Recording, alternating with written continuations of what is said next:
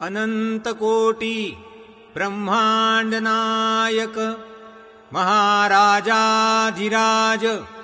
योगिराज परब्रह्म सच्चितानन्द भक्तप्रतिपालक शेगावनिवासी समर्थ सद्गुरु श्री गजानन महाराज की जय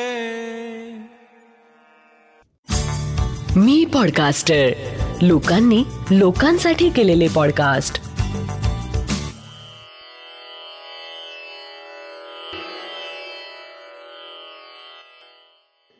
श्री गजानन महाराज की जय. श्री गजानन अनुभव या पॉडकास्टचा हा भाग एकशे पाच. हे ची दान देगा देवा तुझा विसर न व्हावा.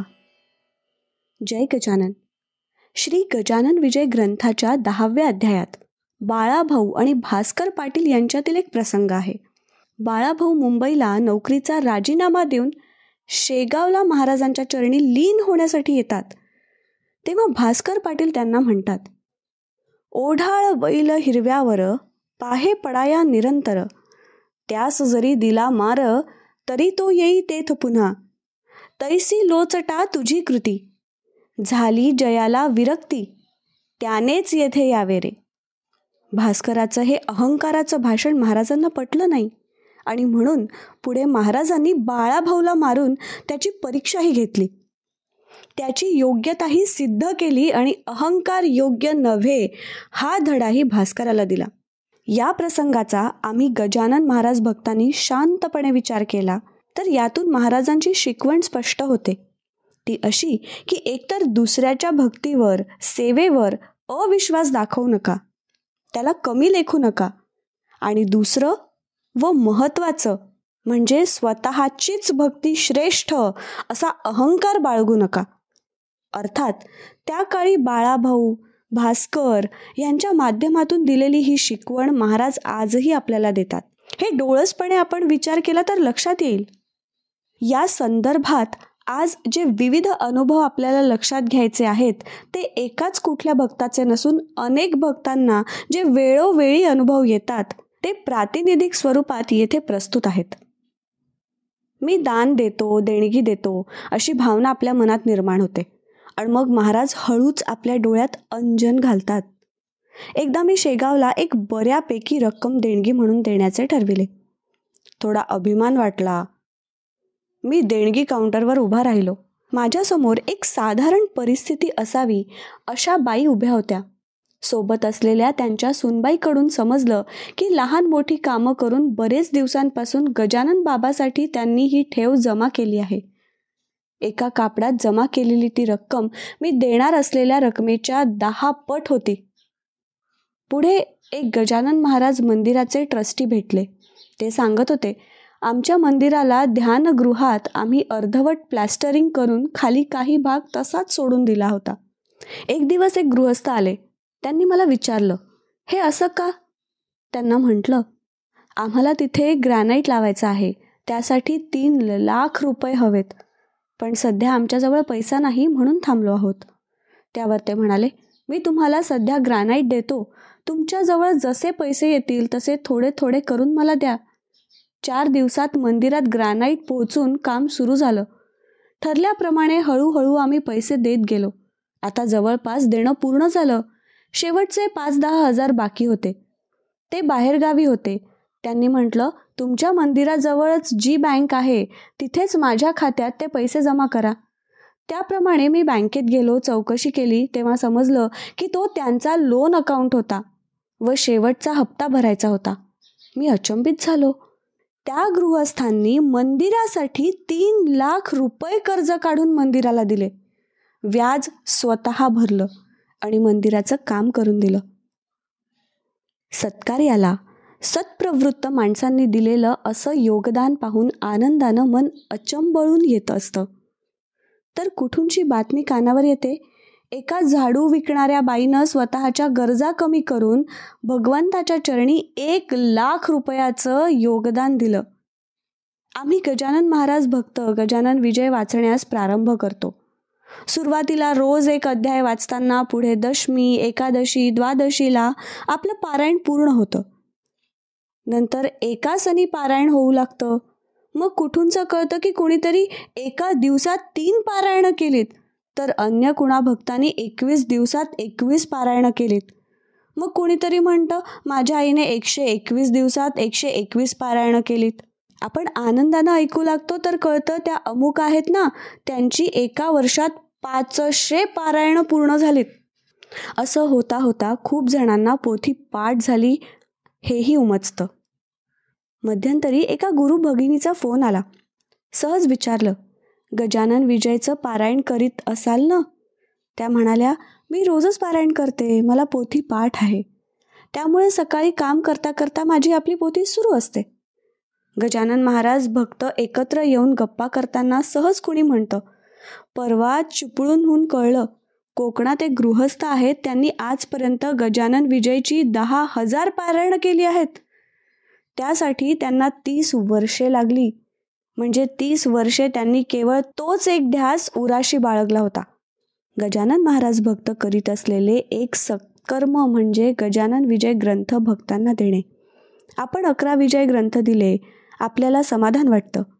यात एकदा भक्त आपल्याला सांगतो की मी आजपर्यंत किती ग्रंथदान केलं ते मलाच सांगता येणार नाही. मी दरमहा काही ग्रंथ केली कित्येक वर्ष देत आलो आहे.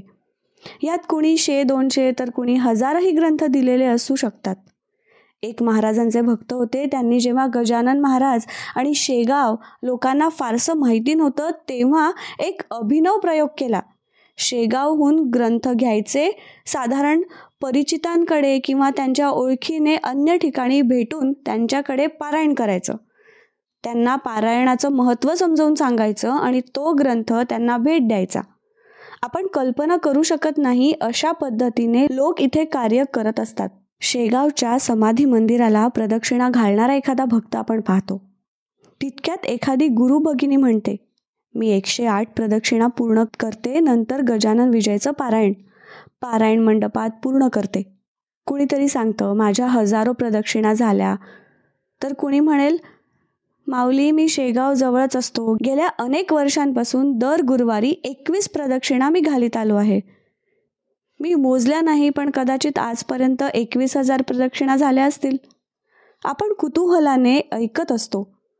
तोच कुठूनचं कळतं की अमुक एका भक्तानं एका दिवसात हजार प्रदक्षिणा केल्या आहेत.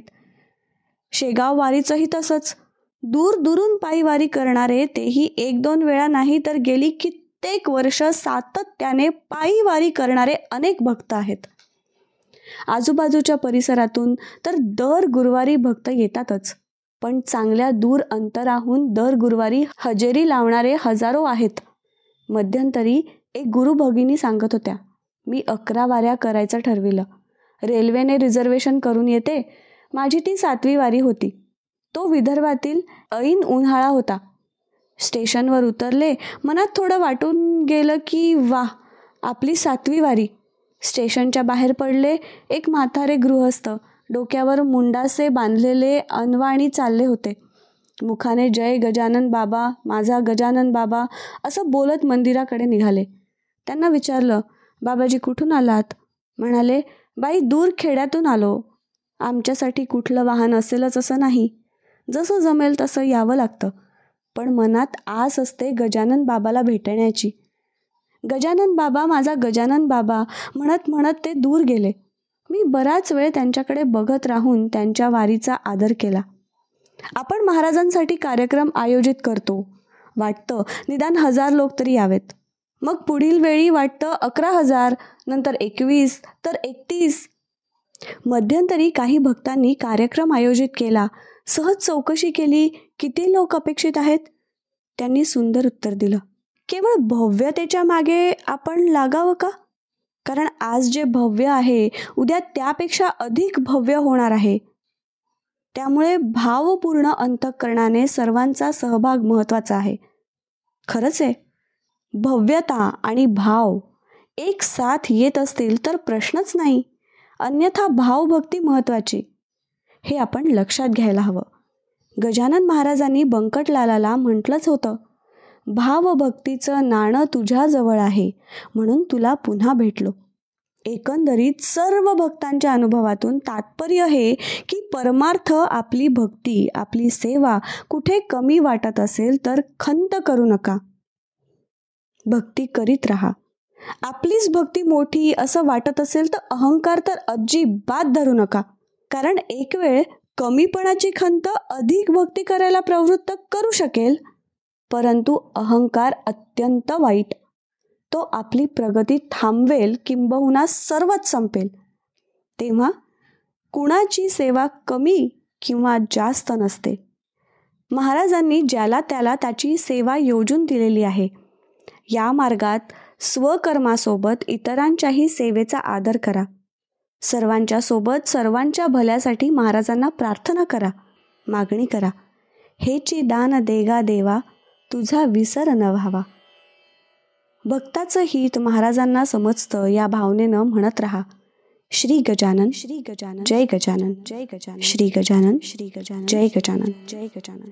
अनुभव संकलन व शब्दांकन जयंत वेलणकर नागपूर. जयंत वेलणकर यांनी शब्दांकित केलेले पौर्णिमा देशपांडे हिच्या आवाजात. आणि नचिकेत शिरे प्रस्तुत श्री गजानन अनुभव ह्या पॉडकास्टचा हा भाग. हा पॉडकास्ट तुम्हाला कसा वाटला हे आम्हाला नक्की कळवा. तुमच्याकडे असे काही अनुभव असतील तेही आमच्यापर्यंत पोचवायला विसरू नका. डॉक्टर जयंत वेलणकर आणि मी पॉडकास्टरचे डिटेल्स खाली शो नोट्समध्ये दिले आहेत.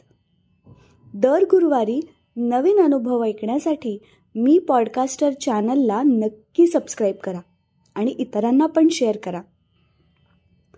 तुम्हाला जर घरी समर्थ सद्गुरू श्री गजानन महाराजांची उपासना करायची असेल तर त्यासाठी डॉक्टर जयंत वेलणकर यांनी रेकॉर्ड केलेल्या साधनेचा आपण लाभ घेऊ शकता. त्याची लिंक खाली दिलेली आहे. मी पॉडकास्टरचे इतरही पॉडकास्ट नक्की ऐका. पुन्हा भेटूया पुढच्या गुरुवारी. एका नवीन अनुभवासोबत. तोपर्यंत श्री गजानन जय गजानन. श्री गजानन जय गजानन.